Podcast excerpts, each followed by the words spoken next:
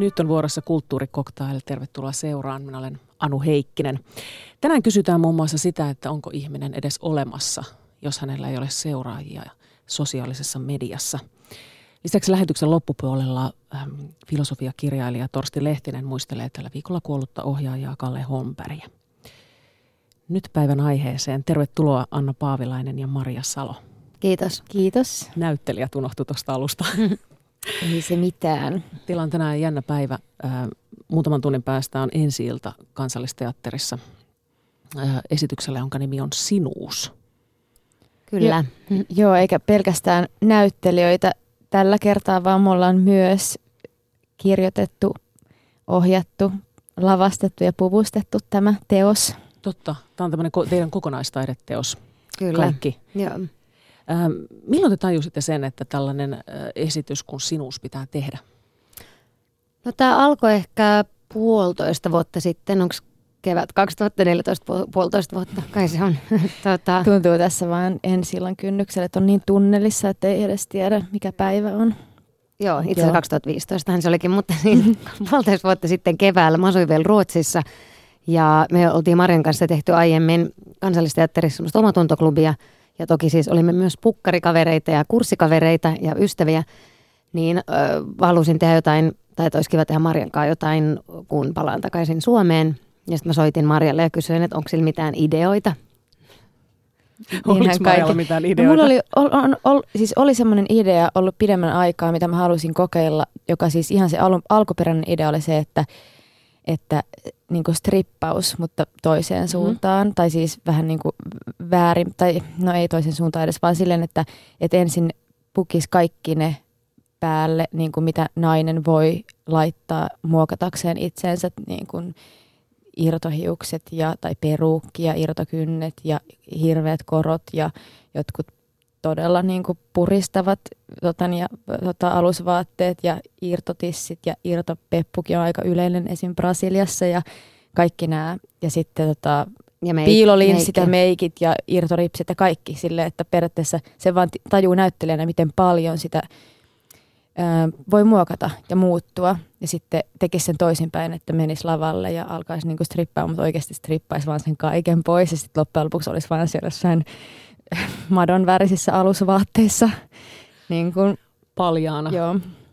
Ja se oli niin kuin se alkuperäinen idea, mutta sitten me sen pohjalta jotenkin mietittiin ja sitten me peru- tehtiin tämmöinen muuttumisleikkityöpaja, jonka, tai muuttumistyöpaja, jonka nimeksi sitten lopulta tuli Mitä tuijotat, jossa mentiin tai eri, eri ihmisryhmien kanssa tehtiin, että he pystyvät kaikkia erilaisia hattuja ja hassuja laseja ja, ja takkeja ja huiveja apunaan käyttäen.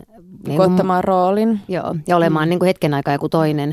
Ja, ja meillä oli sitten valokuvaaja Mitro Härkönen ja Maskera ja Tuire Kerällä meidän kanssa. Ja, Just... ja sitten Mitro otti valokuvia ja, ja tämä oli tämmöinen tavallaan niin kuin voimaannuttava valokuva, että mi, miten voi... Niin kuin, miten voi nähdä itsensä toisessa valossa hetken aikaa. Ja sitten myös, että miten niin kuin pystyy näyttämään ne mahdollisuudet, miten paljon voi muokata omaa ruumista ulkoisesti ja että sen näkeminen auttaisi ihmisiä tajuamaan, miten vääristynyt kehonkuva meillä on ja minkälaisia roolimalleja me saadaan mediasta niin kuin joka päivä ja miten paljon ne vaikuttaa ne roolimallit. Joo, ja, ja niin kuin nimenomaan toi, että, miten, että on, kuinka paljon on ehkä jonkun mm, roolin vanki tai että kuinka paljon niin kuin ulkonäkö vaikuttaa siihen, miten miten ehkä suhtautuu itse itseensä ja miten muut suhtautuu. Ja tässä oli toisena oli hy- hyvä sattuma, että Marjalla oli tämä muuttumisleikki-idea. Mä olin just nähnyt semmoisen dokumentin Netflixistä kuin Miss Representation, joka käsitteli sitten taas naiskuvaa mediassa ja millä tavalla, niin kun, millä tavalla media muokkaa meidän, meidän kaikkien ihmiskuvaa ja miten, niin kun, mitkä, minkä näköiset ihmiset sieltä puuttuu tai että miten... Miten esimerkiksi yli kolmekymmentäviisivuotiaita naisia on vain seitsemäntoista prosenttia. Mm. Ja se painottuu hyvin sinne nuoreen. Niin, ja, ja se on kyllä semmoinen amer, tehokasta amerikkalaista tuota, dokumenttikerrontaa, että, että siinä kyllä niin kuin todella tarkkaan myös jotenkin vastataan niihin kysymyksiin, että mistä se johtuu ja, ja ketkä sen takana on. Ja se on, niin kuin, se on aika sellaista niin kuin tiukkaa faktaa ja niin kuin faktoihin ja lukuihin perustuvaa. Kun te olitte siellä, teitte näitä työpajoja, mitä tuijota työpajoja, niin mitä, mitä ihmiset niin kuin halus? Keneksi he halusivat pukeutua tai mitä he halusivat olla? Ehkä se oli lähinnä sitä, että aika harva ihminen kuitenkin joutuu siihen. Tai esimerkiksi meillä oli ammattimeikkaaja mukana ja ammattivalokuvaaja. Niin kauhean harvalla ylipäätään on mahdollisuuksia päästä ammattimeikkaajana sille, että on niin kuin ammattilaiset, jotka muokkaa susta toisen. Ja ne sai ihan vapaat kädet. Meillä oli hirveästi kauheasti vaatteita, nyssäköitä ja perukkeja ja kaikkea mukana aina, kun me mentiin. Sille, että, ja toisen kerran, kun me lähdettiin tekemään työpäivää, että ensi kerralla otetaan kyllä joku työpaja, missä ei ole näin paljon kamaa, koska meillä oli vaan hirveästi tavaraa mukana. Koskaan ei tiedä, minkä kokoisia ja mitä sukupuolta ne ihmiset edustaa tai mitä ne haluaa olla. Niin kuin, että oli vaan niin kaikki se, ne mahdollisuudet, mahdollisimman paljon tavaraa mukana, että ihmisillä olisi varaa valita. Mitä siellä tuli sitten? No se tuntui melkein, ehkä vielä tuohon edelliseen kysymykseen, että et, et sitten oli niin kuin, työ, se oli joillekin työpaikka tai että oli joku hoitolaitos tai sitten oli, just me oltiin vaikka lava, lavaklubilla Kansallisteatterissa, että oli niin kuin joku kaveriporukka, joka, joka tuli, niin se joka niin kuin silloin siinä itse hetkessä tuntui jotenkin isoimmalta ja niin kuin kivimmältä asialta oli, että, että ne näki niin kuin toisensa erinäköisinä tai että siinä oli jotain niin kuin hauskaa, että että on ihmiset, joita on nähnyt niin kuin vuodesta, vuodesta toiseen, sama, tottunut näkemään ne jonkinlaisena, niin sitten se niin kuin riemu, kun joku laittaa jonkun hassun peruukin tai näytti Ozzy Osbournelta tai mitä hyvänsä, niin kaikki vaan kikattaa siellä niin kuin mahat kippurassa. Niin ja myös se, että et saa yhtäkkiä antaa luvan aikuisille leikkiä tai niin kuin pyytää ne leikkimään sitten. Me ei ole ihan tajuttu sitä, miten vahva se on ja miten niin kuin me ei oltu varmoja siitä, että haluatko ihmiset lähteä siihen mukaan, mutta se toimi tosi hyvin se konsepti. Niin ihmisillä oli varmaan jonkunlainen ajatus, että kun he tulee sinne, mm. niin he sitten niin kuin ovat valmiita tai alttiita siihen muu- tai semmoiselle jonkunlaiselle muutokselle tai niin. Leikille. Sitten me tehtiin vielä silleen, että me vietiin ne uudet hahmot, periaatteessa ne hahmot, mitä syntyi, niin me vietiin ne pimeäseen huoneeseen ja sellainen ihan täysin pimeä huone, ettei näe yhtään mitään. Ja kysyttiin siellä kysymyksiä näiltä uusilta hahmoilta.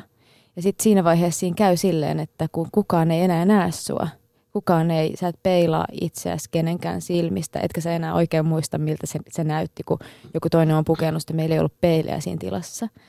Niin sitten loppujen lopuksi sul tuntuu, susta tuntuu siltä, että sä oot tosi piilossa siellä takana, vaikka sä kökötät siellä pimeässä huoneessa, niin yhtäkkiä se ihminen paljastuukin tosi paljon voimakkaammin sieltä. Mm. Se yhtäkkiä uskaltaakin olla, kun se on niin kuin mukamas piilossa.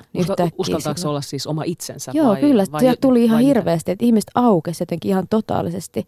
Se oli ihan, niin kuin, tosi mm, voimakas kokemus kaikille, jotka oltiin siellä pimeässä huoneessa aina. Joo, ja sitten se oli joku, siinä oli vähän tehtävän, tai tehtävän antona tai sen asian otsikkona ikään kuin mielikuvitusmatka minuun, niin sitten se, ja että siellä sai, sai valehdella vaikka kuinka paljon, niin sitten se antoi myös se rooli sen vapauden, että pyst, niin kuin ihmiset pysty puhumaan aika henkilökohtaisista ja tärkeistä asioista, mutta siinä oli niin kuin koko ajan se turva, että tämä myös voi olla, että on tämä roolihenkilö, joka puhuu tai että ei tarvinnut kertoa, onko se valetta vai ei, vai että mikä on se, onko se rooli vai ei. Miten paljon te käytitte sitten nyt tähän esitykseen sieltä sitä, niin kuin mitä sieltä saitte, niistä työpajoista? No ei, tieten, ei, ei mitään niin kuin tietenkään tarinoita tai ei niin kuin kenenkään yksittäisten ihmisten, ihmisten niin kuin asioita tuossa todellakaan kerrota tuossa esityksessä. Et ehkä se oli, se oli enemmän tota, nimenomaan pohtimista, että olla joku toinen tai, tai tavoitella, tavoitella jonkun toisen, toisen niin kuin, tai nähdä toisen silmin. Niin. Mm. Mutta ei me käytetä niitä tarinoita, mutta me käytetään kyllä sitä pimeyttä hyväksemme, koska se oli tosi voimakas asia.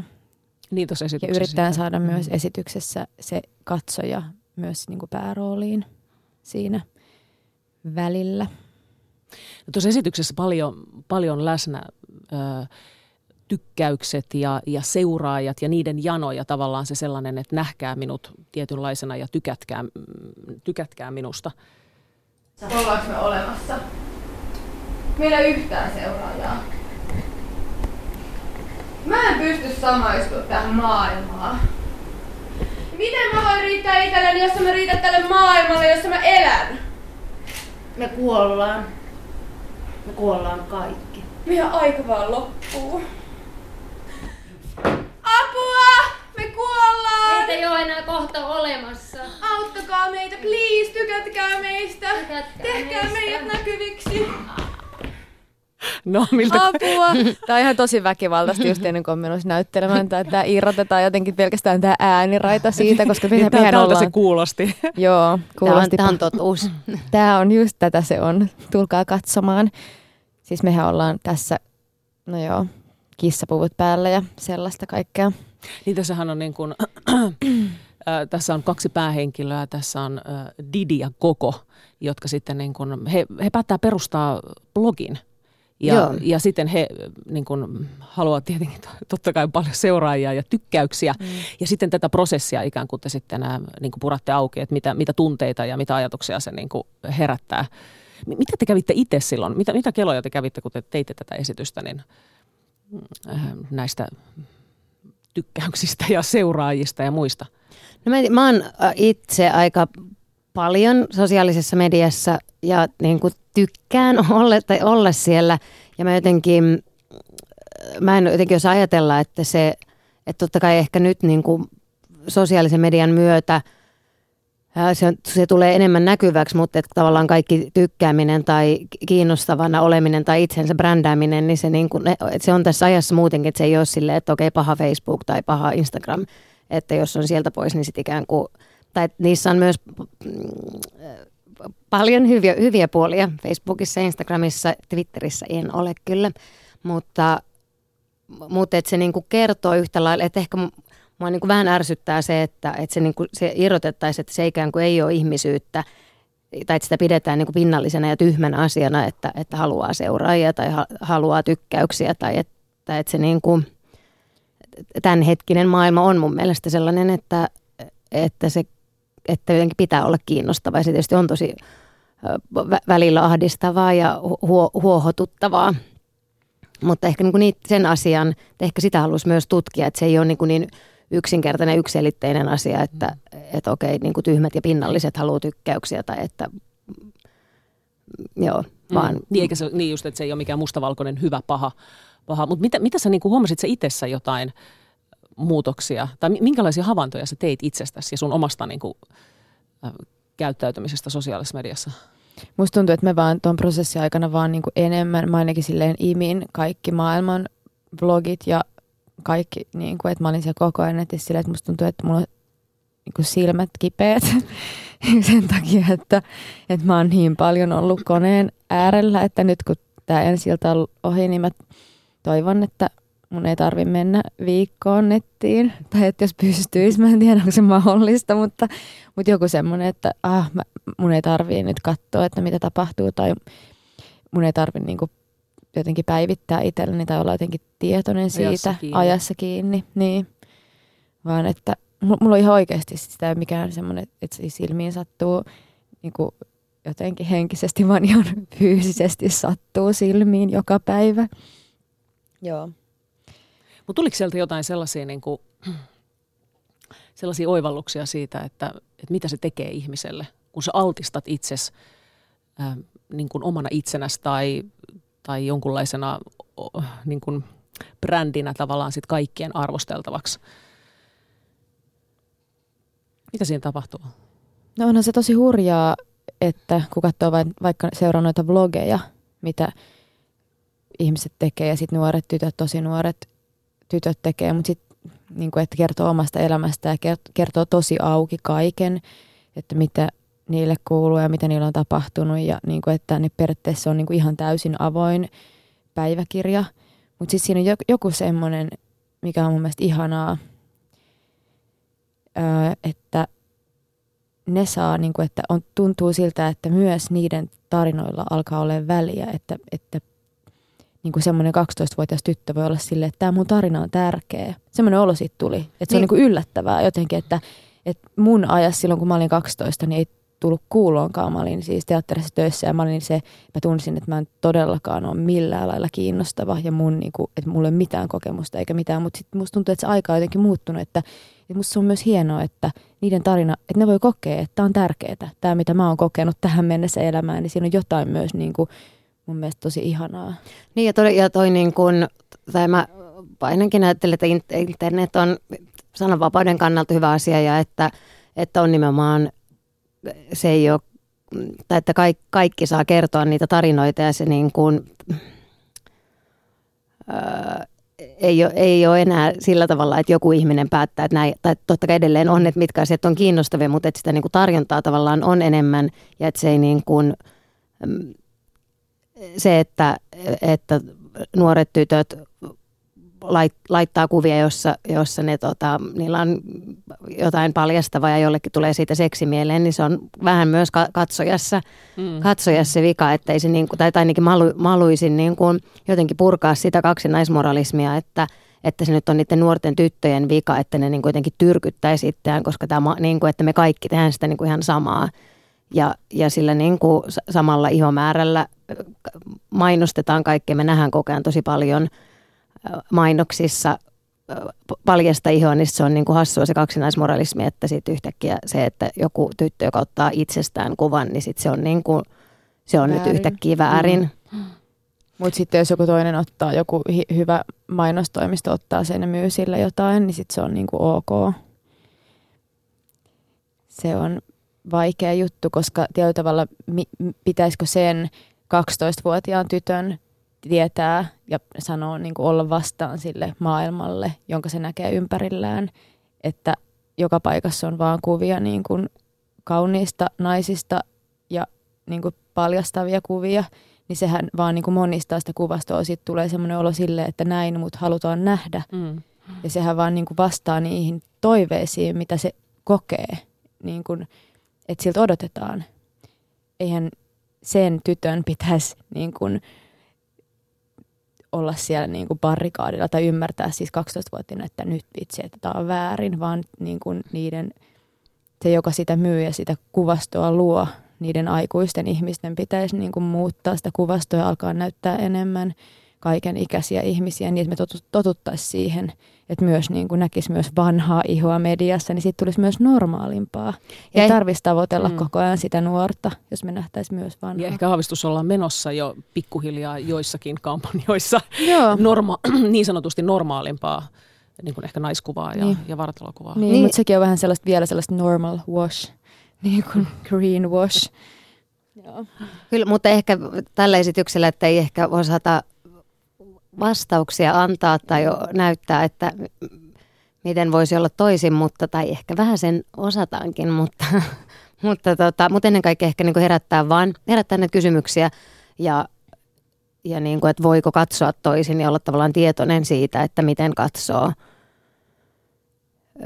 miten, miten katsoo toista tai miten, mitä niin kuin, vaikka mainoksissa, että olla tietoinen siitä, että ne, se ei mitä siellä on takana, että se ei, se ei niin kuin ole välttämättä ihan totuudenmukainen se kuva, mutta yhtä lailla niin kuin ketä hyvänsä kanssa ihmistä tai kadulla olevaa ihmistä, että kuinka niin kuin, voinko katsoa toisin tai voinko katsoa jonkun toisen silmillä. Kulttuuri, KulttuuriCocktailissa puhutaan tänään Kansallisteatterin Sinus-esityksestä, jossa on näyttelijät ja ohjaajat ja Ja koko, koko äh, sinuks, sinuuden luoneet äh, Anna Paavilainen ja Marja Salo ovat täällä tänään vieraina. Tässä on näytelmän äh, päähenkilöinä on äh, tällaiset henkilöt kuin Didi ja Koko tyypit. Äh, keitä nämä on? No tässä kävi sillä tavalla, että silloin kun me ruvettiin tätä, tätä tekemään ja kirjoittamaan ja niin kuin pohtimaan tätä, että miten, miten niin kuin yrit, yritetään tavoitella jotain ihanne minää ja se, se ei niin kuin ikinä valmistu, mitä me odotetaan, milloin me ollaan valmiita. Niin, niin sitten me pian huomattiin, että kun meitä on kaksi ihmistä, niin tuli kuuluisa klassikkonäytelmä mieleen. Ää, Waiting for Godot, Godota odottaessa, Samuel Beckettin näytelmä. Ja me sitä ruvettiin niin kuin miettimään, että jos sen voisi vaikka päälle kirjoittaa. Mutta tässä sitten kävi sellainen, tuli, tuli tieto, että sitä ei saa naiset esittää, niitä Didiä ja Gogoa, että Beckettin perikunta valvoo, että että se pitää tehdä niin kuin se on tehty ja niitä rooleja ei saa vaihtaa, naiset ei saa esittää näitä ihmisiä, jotka edustaa ihmisiä. Tuo on kiinnostavaa, siis millä he perustelevat sitä? No siinä on myös se, että lusikka ei saa olla haarukka, mutta siis, että et se on tosi tiukkaa, mutta nainen ei voi olla ihminen siinä. No näistä tuli kuitenkin sitten teidän näytelmän päähenkilöitä näistä Didistä ja Kokosta. Niin. No me tehtiin siitä sitten, me, meidän piti sitten kirjoittaa oma näytelmä, kun ei Beckettin näytelmää voitu tehdä, niin, niin ne on ehkä, me, ne on niin kuin, mä sanoisin, että ne on tämän nyky, nykyajan naisia, jotka rimpuilee, rimpuilee siinä niin kuin ristitulessa, että miten, miten, elää, miten elää tässä tämänhetkisessä maailmassa. Ja ehkä niissä niin ulkonäköpaineissa ja, ja kiinnostavuuspaineissa. Ja, mm. ja sitten siinä vanhenemisen paineessa myös tietyllä tavalla siinä, että, että jossain vaiheessa katoaa, kun on esim. neljäkymmentä, niin sitten niin katoaa vaan mediasta, että aika loppuu, ei ole enää aikaa. Kukaan ei enää halua seuraa, sä et ole enää kiinnostava sen jälkeen, kun sä oot neljäkymmentä. Niin tietyllä tavalla sehän on se, mikä että nainen... Kyllä, se on ihan fakta, että, että yli nelikymppisiä naisia näkee mediassa hirveän vähän. Mm. Ja se on niin kuin, sitä myös siinä vähän ehkä on.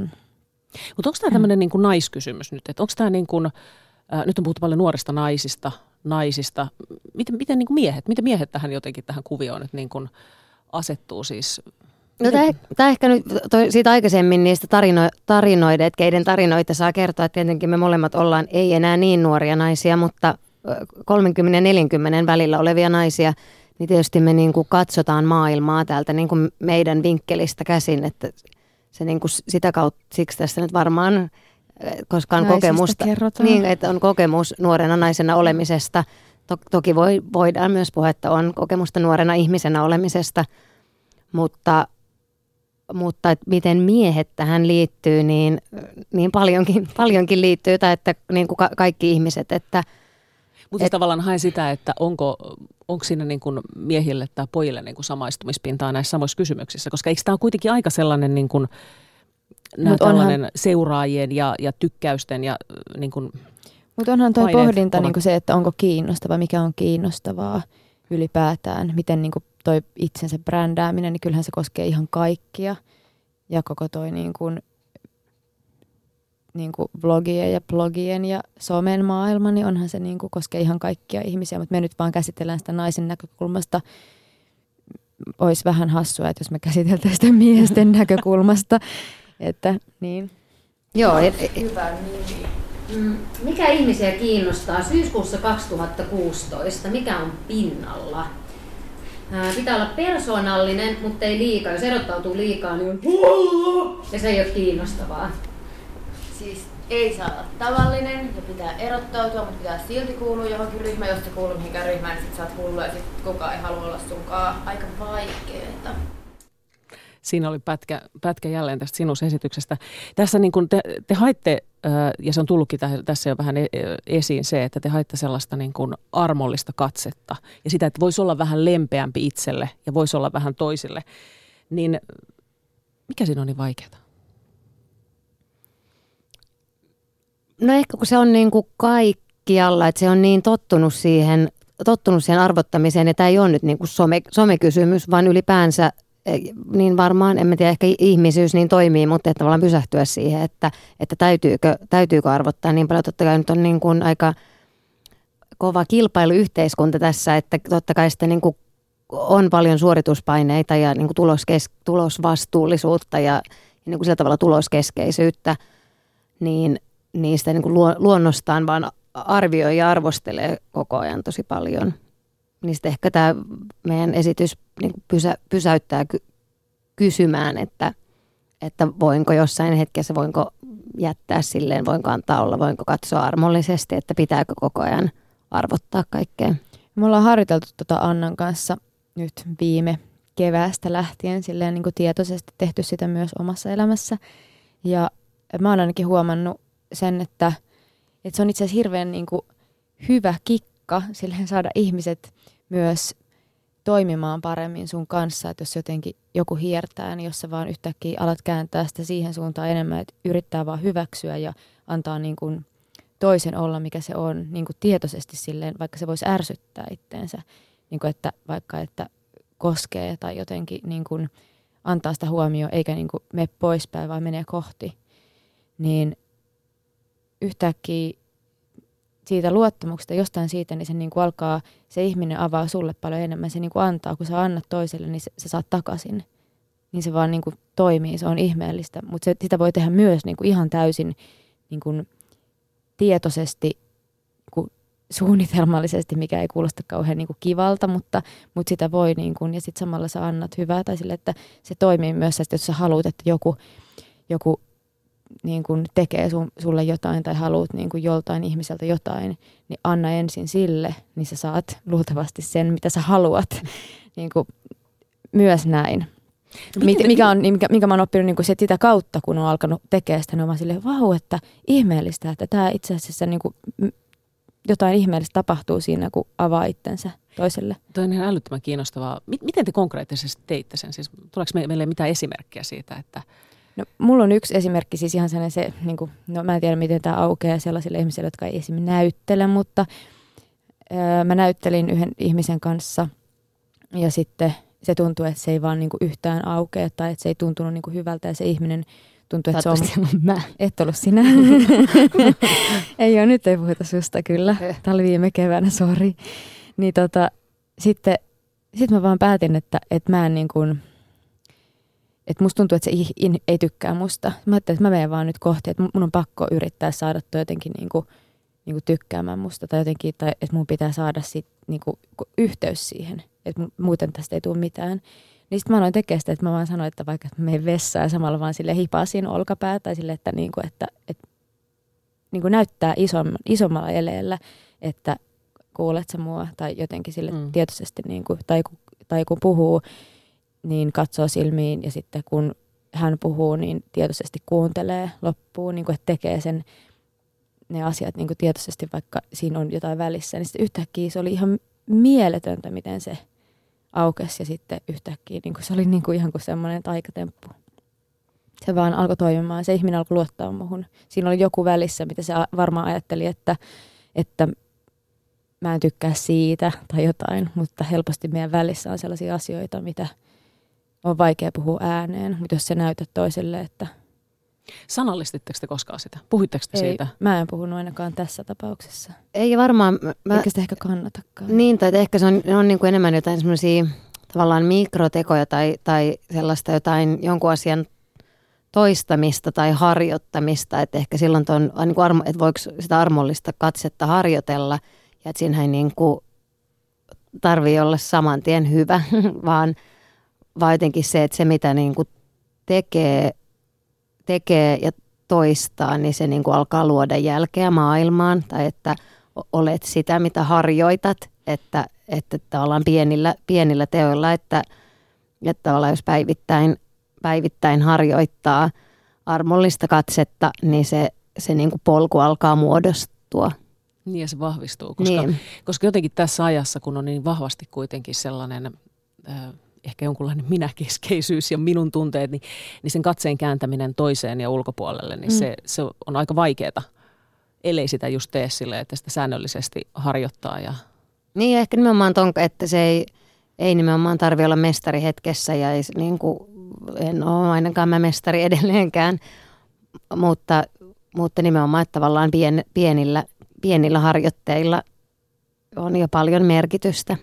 Ja sillä, että sanoo myös niitä asioita toiselle ääneen ja niin kuin kehuu ihmisiä, jos on kehuttavaa, suomalaiset tekee sitä ihan liian vähän, niin semmoisella voi saada niin kuin ihan älyttömästi hyvää aikaan ympärilleen. Musta tuntuu, että sen jälkeen, kun niin kuin, että on tullut välillä jotenkin silleen, että, että jotkut on tullut sanomaan, että on sanonut jonkun ihan niin kuin pienen ohimenevän lauseen jollekin, että, niin kuin, että vilpittömästi, jos on vaikka ajatellut, että joku tulee vastaan, teatterin käytävällä ja vaan sanoi, että, että sä näytät ihanalta. Ja sitten seuraavan viikkona mä luen lehdestä, että kollegani Marja Salo sanoi, että näytän ihanalta ja että se oli niin ihanaa tai tuli, siitä tuli niin hyvä olo. Niin kuin, että, että se on niin kuin mennyt niin pitkälle, että joku on sanonut haastattelussa sen, joka ihan niin kuin, niin kuin tämä oikeasti tapahtui. Niin sitten vaan silleen, että mä en edes muistanut sitä asiaa, mutta sitten mä luin sen jostain Anna-lehdestä, että ahaa. Tollasenkin mä oon sanonut näköjään jollekin.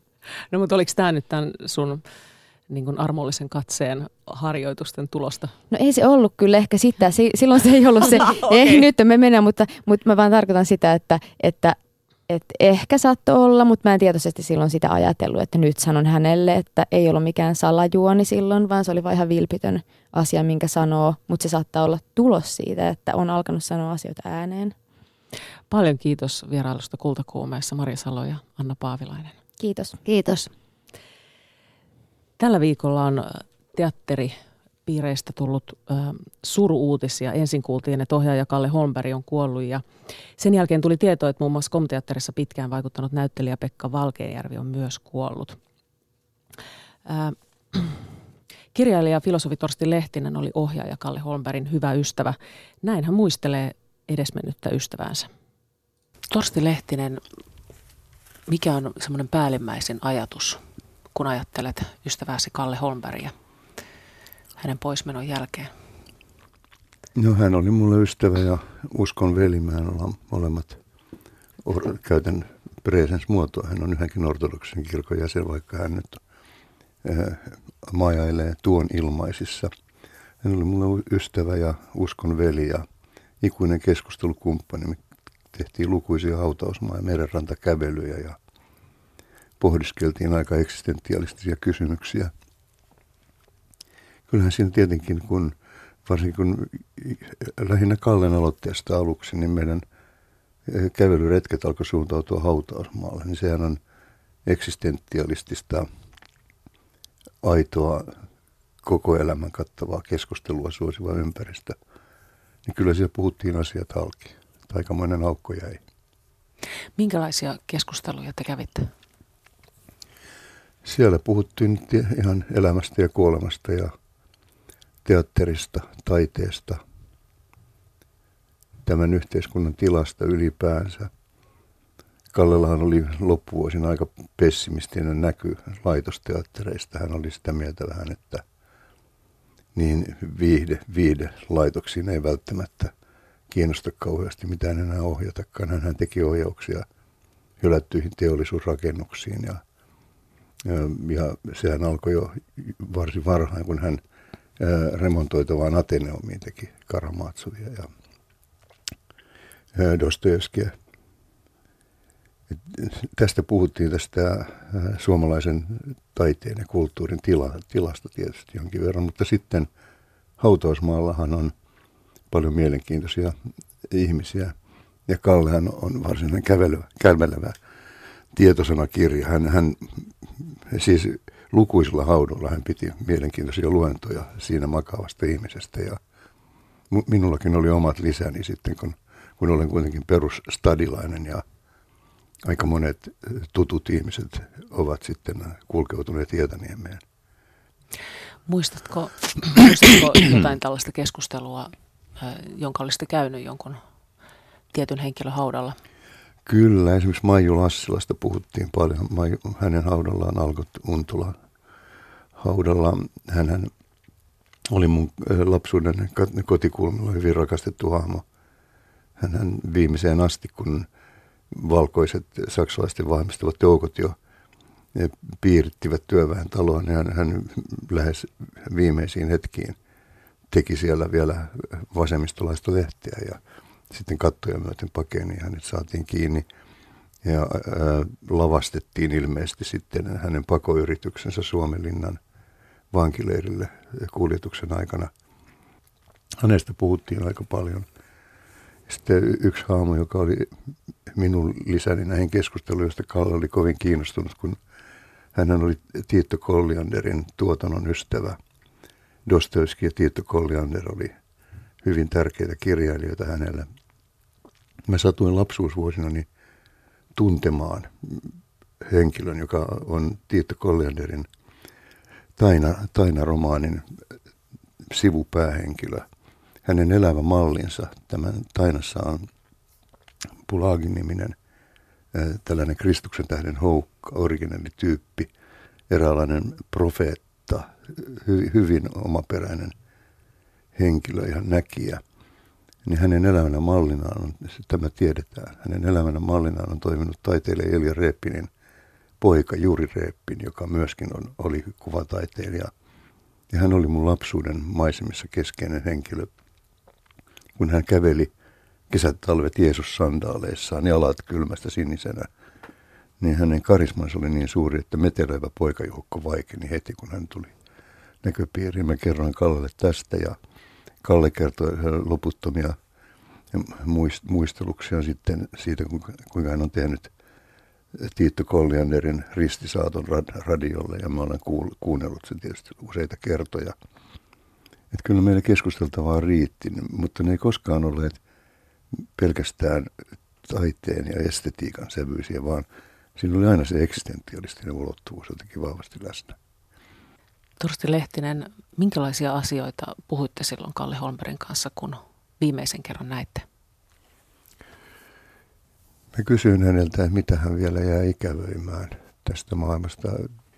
Jo Kalle ilmoitti, että ei hänellä ole mitään ikävää enää edes kotiinsa Tunturikadulle.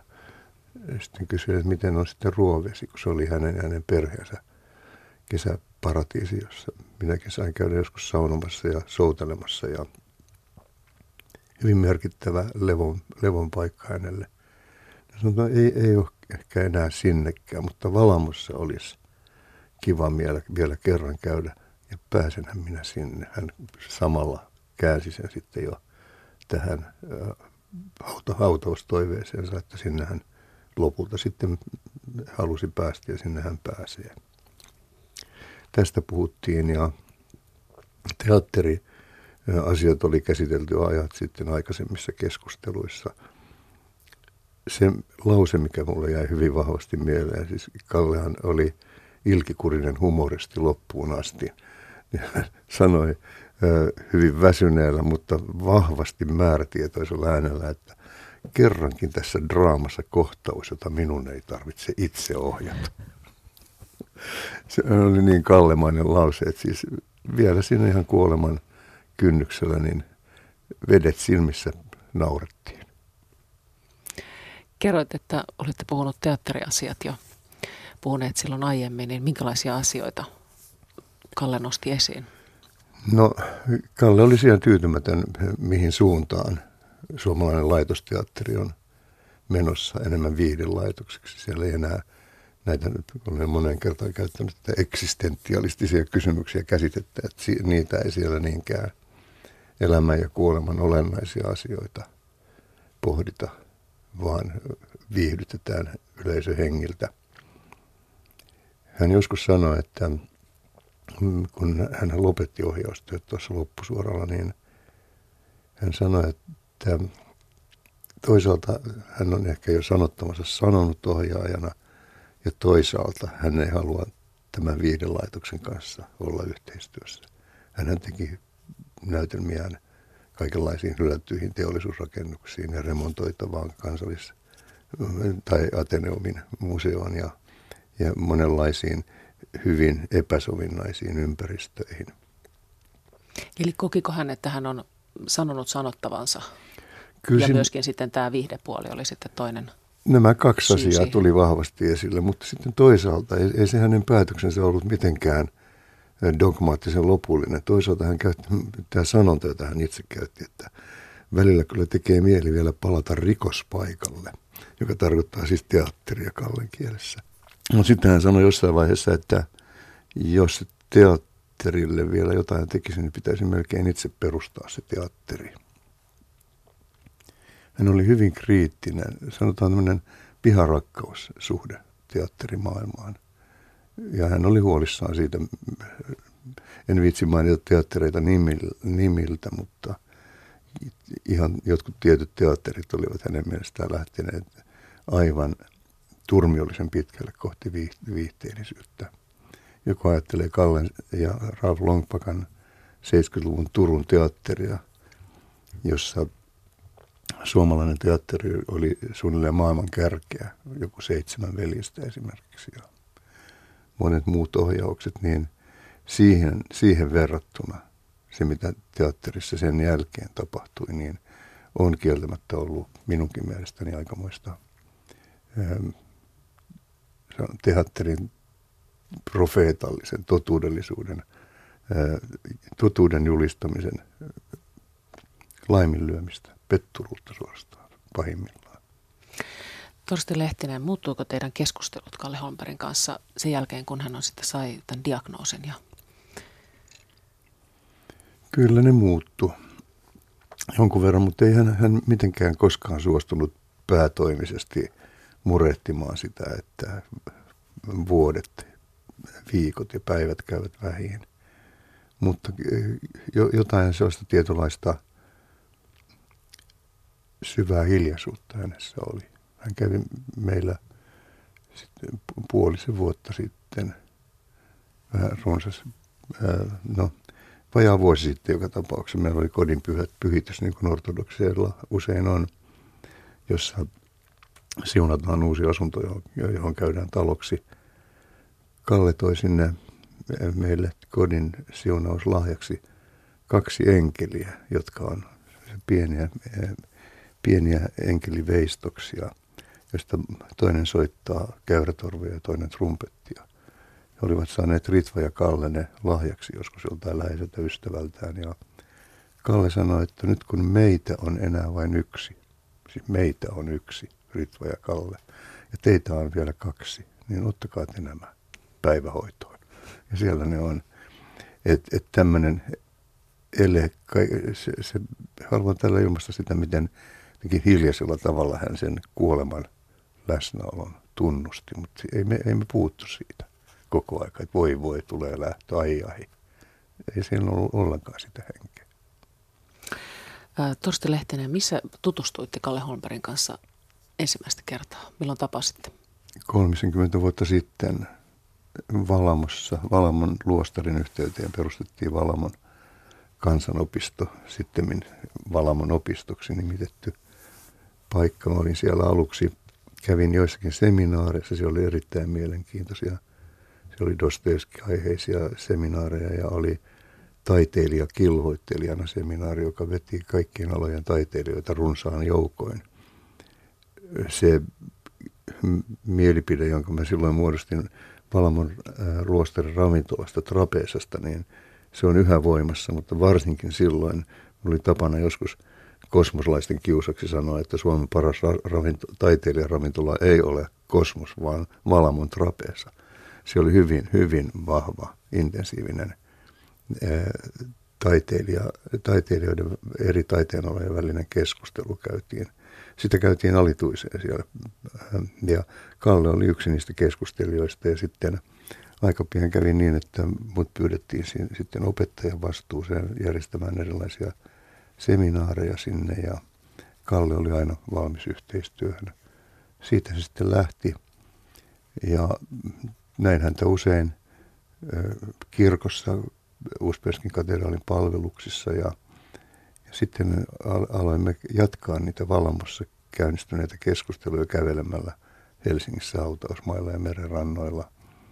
Sitten oli aika monia ohjelmia tehtiin Valamossa yhdessä. Muistan hyvin vahvasti sen, kun kerran me esiteltiin jotakin näitä Valamon opiston toimintoja televisio-ohjelmassa, jos me jouduttiin rämpimään kainaloita myöten umpihangessa.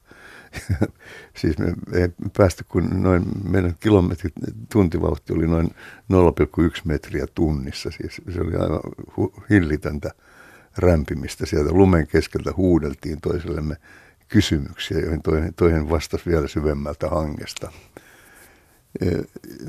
Tämä tämmöinen Huum, huumorin ehtimätön läsnäolo Kallen persoonassa, se on, se on siis mulle hyvin lämmin ja hyvä muisto. Kerran pääsiäisyön kirkossa siellä huudetaan, lausutaan kovalla äänellä tätä terveydestä. Kristus nousi kuolleista ja siinä seurakunta vastaa sitten, että totisesti nousi ja se tervehdys esitetään lukuisilla kielillä ja kerran sitten, kun sitä oli siellä tätä ter- vuorotervehdystä käyty läpi varmaan jo viidellätoista kielellä, niin sitten Kalle kysyi, hei, mitä tuo on stadinslangiksi? Niin mä sanoin, että Kristus dyykkäsi ylös gravarista. Sitten Kalle ryökälle kysyi muuta, että mitä siihen vastataan. No mä, mä, mä en vitsi nyt tässä julkisella paikalla käyttää ihan, ihan niin sör, sörnäisläistä murretta, mitä mä sitten vastaukseksi ehdotin, mutta sen siivottu sisältö on, että no taatusti dyykkas. Ja tota, me jouduttiin sitten siinä tämmöisen pyhän ö, riemun valtaan suunnilleen. Hakattiin toisiamme selkään, että pystyttiin pala- palaamaan järjestykseen. Siis tämä tekopyhyyden vastainen vapauden rakkaus Kallessa, siis hän käytti erittäin värikästä, koko perhekunta käytti erittäin värikästä kieltä. Mä olen aivan varma, että jos Kalle lyö, itse, lyö, lyö tai puhun vahingossa preesissä, olisi lyönyt itseään vasaralla sormeen, hän ei varmasti olisi sanonut, että voi hyvä tavaton, vaan jotakin, jotakin ihan muuta. Kehitteliköhän, kehitteliköhän sanoja siihen, että olisikohan jotenkin sanonut sen hyvin värikkäällä? Ja... No kyllä mä kuulin aika värikkäitä. Me oltiin pyhiinvaelluksella tuolla Pyhällä vuorella, Mont Atoksella, Agios-Oroksella, kreikkalaisittain. Tehtiin kahdeksan päivän pyhiinvaellus sinne munkkitasavaltaan, joka on siis todellakin pyhiinvaellusta eikä seuramatkailua. Siellä seistiin tuntikaupalla, tuntikausia palveluksissa ja vaellettiin niitä hiljaisia teitä.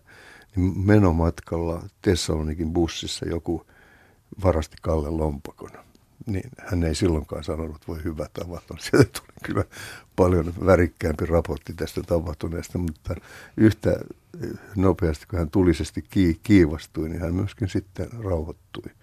Nyt tehtiin tietyt järjestelyt, kuoletettiin kortit ja minulla oli matkassa tallella, ei meillä ollut mitään hätää. Mutta kyllä se ensimmäinen reaktio oli sellainen, että bussin seinät pullistui noin metrin joka suuntaan. Tässä on tullut jo hyvin paljon erilaisia puolia Kalle Holmbergista. Jos vielä kuvailisit häntä, että minkälainen ihminen hän on, niin miten, miten sen voisi tehdä? Rehellinen, omille periaatteilleen, uskollinen, tinkimätön, mutta samalla sitten ilkikurinen. Muistan, miten meitä Kallen kanssa huvitti kerran, kun hän oli taas tullut päräyttäneeksi suustaan, suustaan jotenkin näin nutturapäisen uskonnollisuuden kannalta kyseenalaista ja värikästä. Mä sitten kävin muistelemaan erästä ortodoksissa maailmassa rakastettua kirkon rakentajaa, joka, jolla oli tapana, kun hän oli saanut kauniin kirkon tai sasunan valmiiksi, niin hän käveli sitten siitä riittävän pitkälle etäisyydelle ja katseli pääkallellaan sitä kirkkoa ja totesi, että vaikka sen itse sanon, niin tuli kyllä perkeleen kaunis kirkko. Niin tämän tapaiset lauseet, niin vois, ne, ne vois olla myöskin Kallen kuvia. Et siis tekopyhyyden välttäminen, välttäminen, aito, verevä elämänmaku kaikessa. Ähm, hänellä oli jossain vaiheessa aika paljon ongelmia alkoholin kanssa, niin miten se määritteli häntä tai määritti häntä? No, hän oli joutunut tekemään sen kovan ratkaisun, että ei enää tippaakaan. Hän ei, ei uskaltanut lähteä seikkailemaan sen kuningas alkoholin kanssa. Hänhän oli juonut itsensä hyvin huonoon kuntoon. Tän hän on julkisesti mm. kertonut, että en tässä juoruilla mitään hänen yksityisasioitaan. Ja, ja todellakin tehnyt sen päätöksen, että nyt riitti. Ja sitä raittiutta riitt, kesti vuosikymmenet.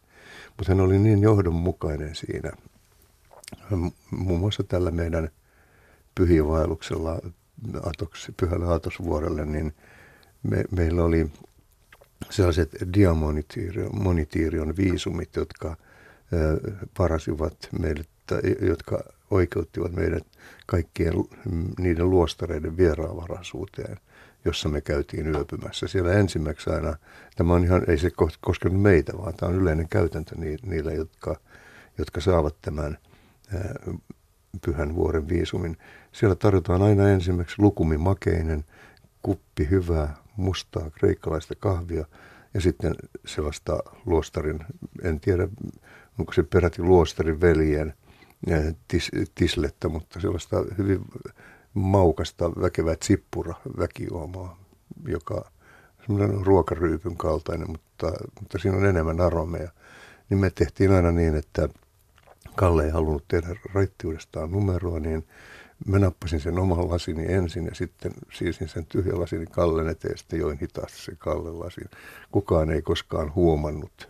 Ne vieraan varustus tuli otetuksi vastaan, mutta Kalle ei kuitenkaan halunnut lähteä seikkailemaan niiden vanhojen synkkien muistojen maailmaa.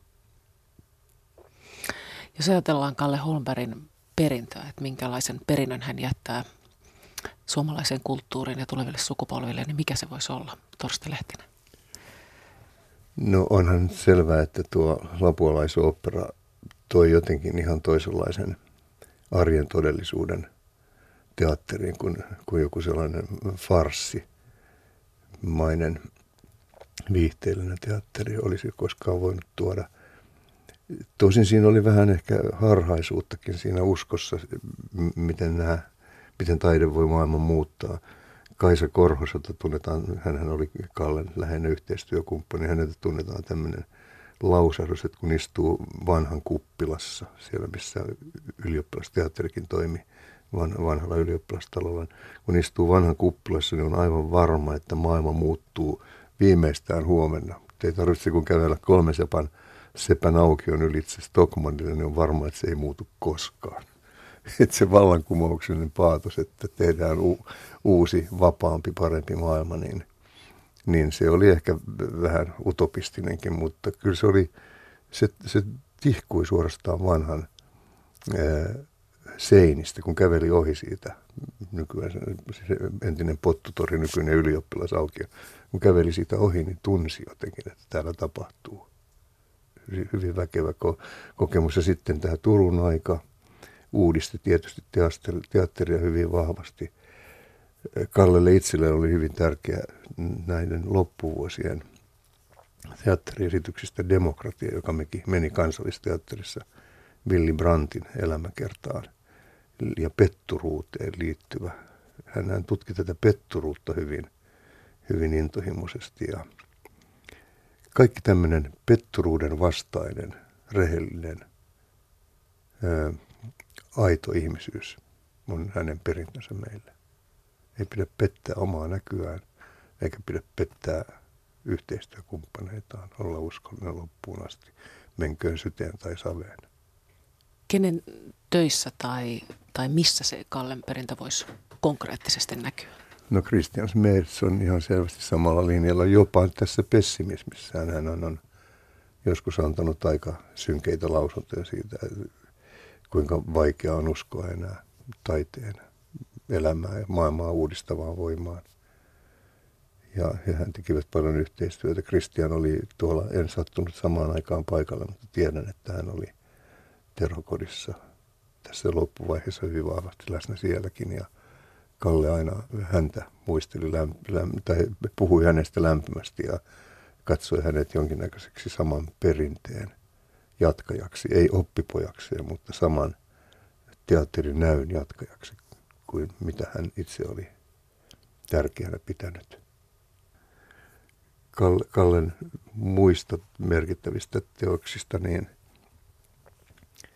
niin voisi nyt sanoa, että kyllä se, jotenkin se kulmakivi oli Lapulais, Lapualaisopera, mutta se mistä hän usein puhui oli Rauta-aika, tämä televisiosarja, joka sai Suomessa osittain penseän vastaanoton, mutta samallahan se tunnustettiin kansainvälisesti suurtyöksi. Sehän sai muun muassa jonkun italialaisen merkittävän tunnustuspalkinnon ja muuta, mutta se suomalainen, sen osan, osa suomalaisesta kriitikkokunnasta suhtautui siihen penseästi, penseästi ja se oli Kallelle kova paikka. Hän joskus palasi siihen vielä paljon myöhemminkin. Että panivat vähän halvalla. Miksi oli hänelle tärkeä työ? Mitä asioita hän nosti esiin? No siinä on tietysti, sehän on suomalaisuuden jonkinnäköinen kulmakivi, kalevalainen aihepiiri. Siinä on, on jotenkin sitten se myyttinen, järjen tuolle puolen kurkottava vahva ulottuvuus. Kallehan ei uskonut sellaiseen maailmankuvaan, jonka ihminen rationaalisesti hallitsee, vaan hän jotenkin ö, tunnusti elämän irrationaaliset voimat ja niiden kanssa pitää päästä jotenkin luovaan ja hyvään suhteeseen. voisi sanoa, että Kallen elämä oli jonkinnäköistä loputonta ristisaattoa ja pyhinvaellusta. Ja minusta se päättyi kyllä aika voitollisesti. En ole, jos oppisin itse poistumaan yhtä lähtövalmiina kun hän poistui, niin katsoisin onnistuneeni, elä, onnistuneeni elämässäni. Elämähän on loppujen lopuksi valmistautumista kuolemaan. Et jos saisi kuolla niin, että ee, olisi elänyt niin, että kehtaa kuolla. Ja olisi e, yhtä valmis lähtemään keventämättä keinotekoisesti. Totta kai Kallella oli ikävä perhettään ja, tai niitä, jotka vielä olivat jäljellä, tytär ja lapsenlapset ja, ja ystävätkin. Eihän sitä mitenkään maton alle lakaissut, mutta samalla jotenkin niin hän olisi auttanut valmiuden poistua. Minun mielestäni elämä on silloin onnistunut, jos lähtöhetkellä voi sanoa, että poistuu täältä elämästä kyllänsä saaneena. Kiitos, Torsti Lehtinen. Kiitos. Näin kirjailija ja filosofi Torsti Lehtinen muisteli ystävänsä ohjaaja Kalle Holmbergia. Ja varsin hienosti ja laittamattomasti sanottu, että jos olisi elänyt niin, että kehtaa, kehtaa kuolla, niin siinä on varmasti paljon ajateltavaa itse kullekin. Ähm, Kansallisgalleria on jakanut kuvia teoksista vapaasti käytettäväksi ja muokattavaksi. Siellä on muun muassa Hugo Simberg haavoittunut enkeli ja Albert Ehrenfeldin Luxemburgin puistossa. Ja KulttuuriCocktail äh, järjestää äh, ideakilpailun siitä, että mitä näille kuville voisi tehdä. Animoimme niistä ehdotuksista parhaan ja sitten julkaisemme ne verkossa, joten voitte laittaa KulttuuriCocktailille vaikka Facebookin kautta sitten ideoita siitä, mitä voi tehdä. Oikein lempeä viikonloppua KulttuuriCocktailista.